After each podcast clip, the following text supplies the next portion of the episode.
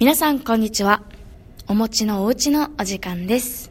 いや、最近めちゃめちゃ寒いですよね。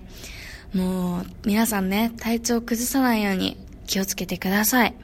と今日はお便りをいただいているので、早速読みたいと思います。ペンネーム、ことぶきさんからのお便りです。おもちさん、こんにちは。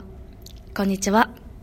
えー今、大学3年生で、周りは就職活動で動き出しています。けど僕は何から始めればいいのか、わからなくて、正直、まだ何もできていません。人前で話す面接なんて大の苦手で、不安だらけです。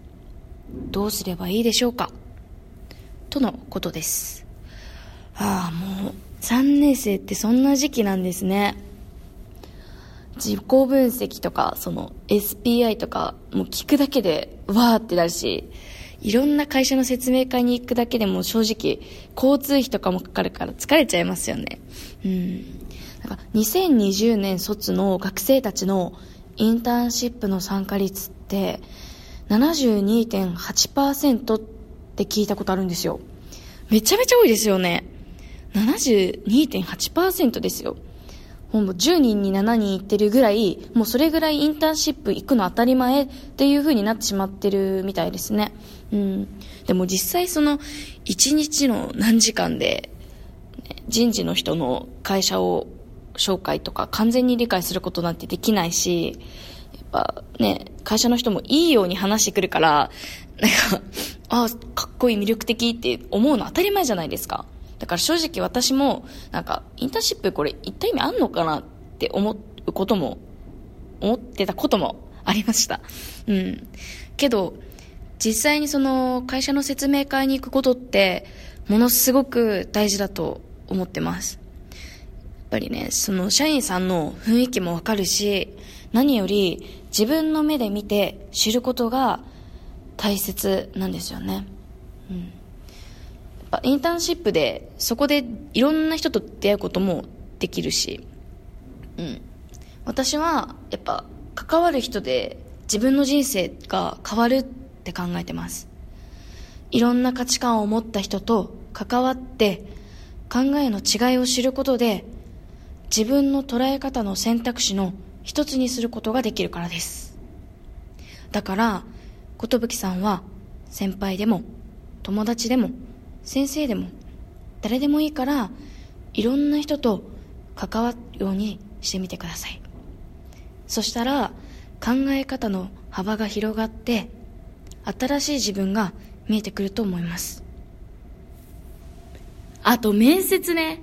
いや、面接って絶対誰でも緊張しますよね。1対1でもグループでも絶対緊張しますもん。だから私は自分を知ってもらえる場として主体的に考えるようにしてます。だから、ことぶきさん、メラビアンの法則って知ってますか？その、ある発言の内容、そのものから伝わるのって、実は、たったの7%なんですって。残りの93%は、表情の身振り、姿勢が55%で、声が38%らしいです。話の内容を完璧に理解したって、どうせ緊張して忘れちゃうんですよ。しかも7%しか伝わってないんですよ。悲しくないですか？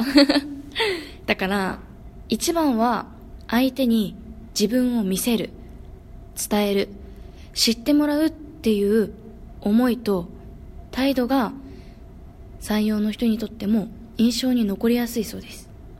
なので、無理に気を張らず、寿さんの自分らしさを相手に届けるというスタンスで、面接ではなく、パフォーマンスとして捉えてみるのもいいのではないかなと思います。最後にね、まとめさせていただくと、これからもっともっといろんな人との出会いがあるわけで、それから自分の考え方の幅とかね、どんどんどんどん広げていってください。また、自分を相手に見てもらう、知ってもらうためには、言葉ではなく、表情とか、身振りとか、そういうことも大切にして、これから、寿さんの人生が良くなるよう応援しています。えー、そのような感じで今回はここまでになります。またお会いしましょう。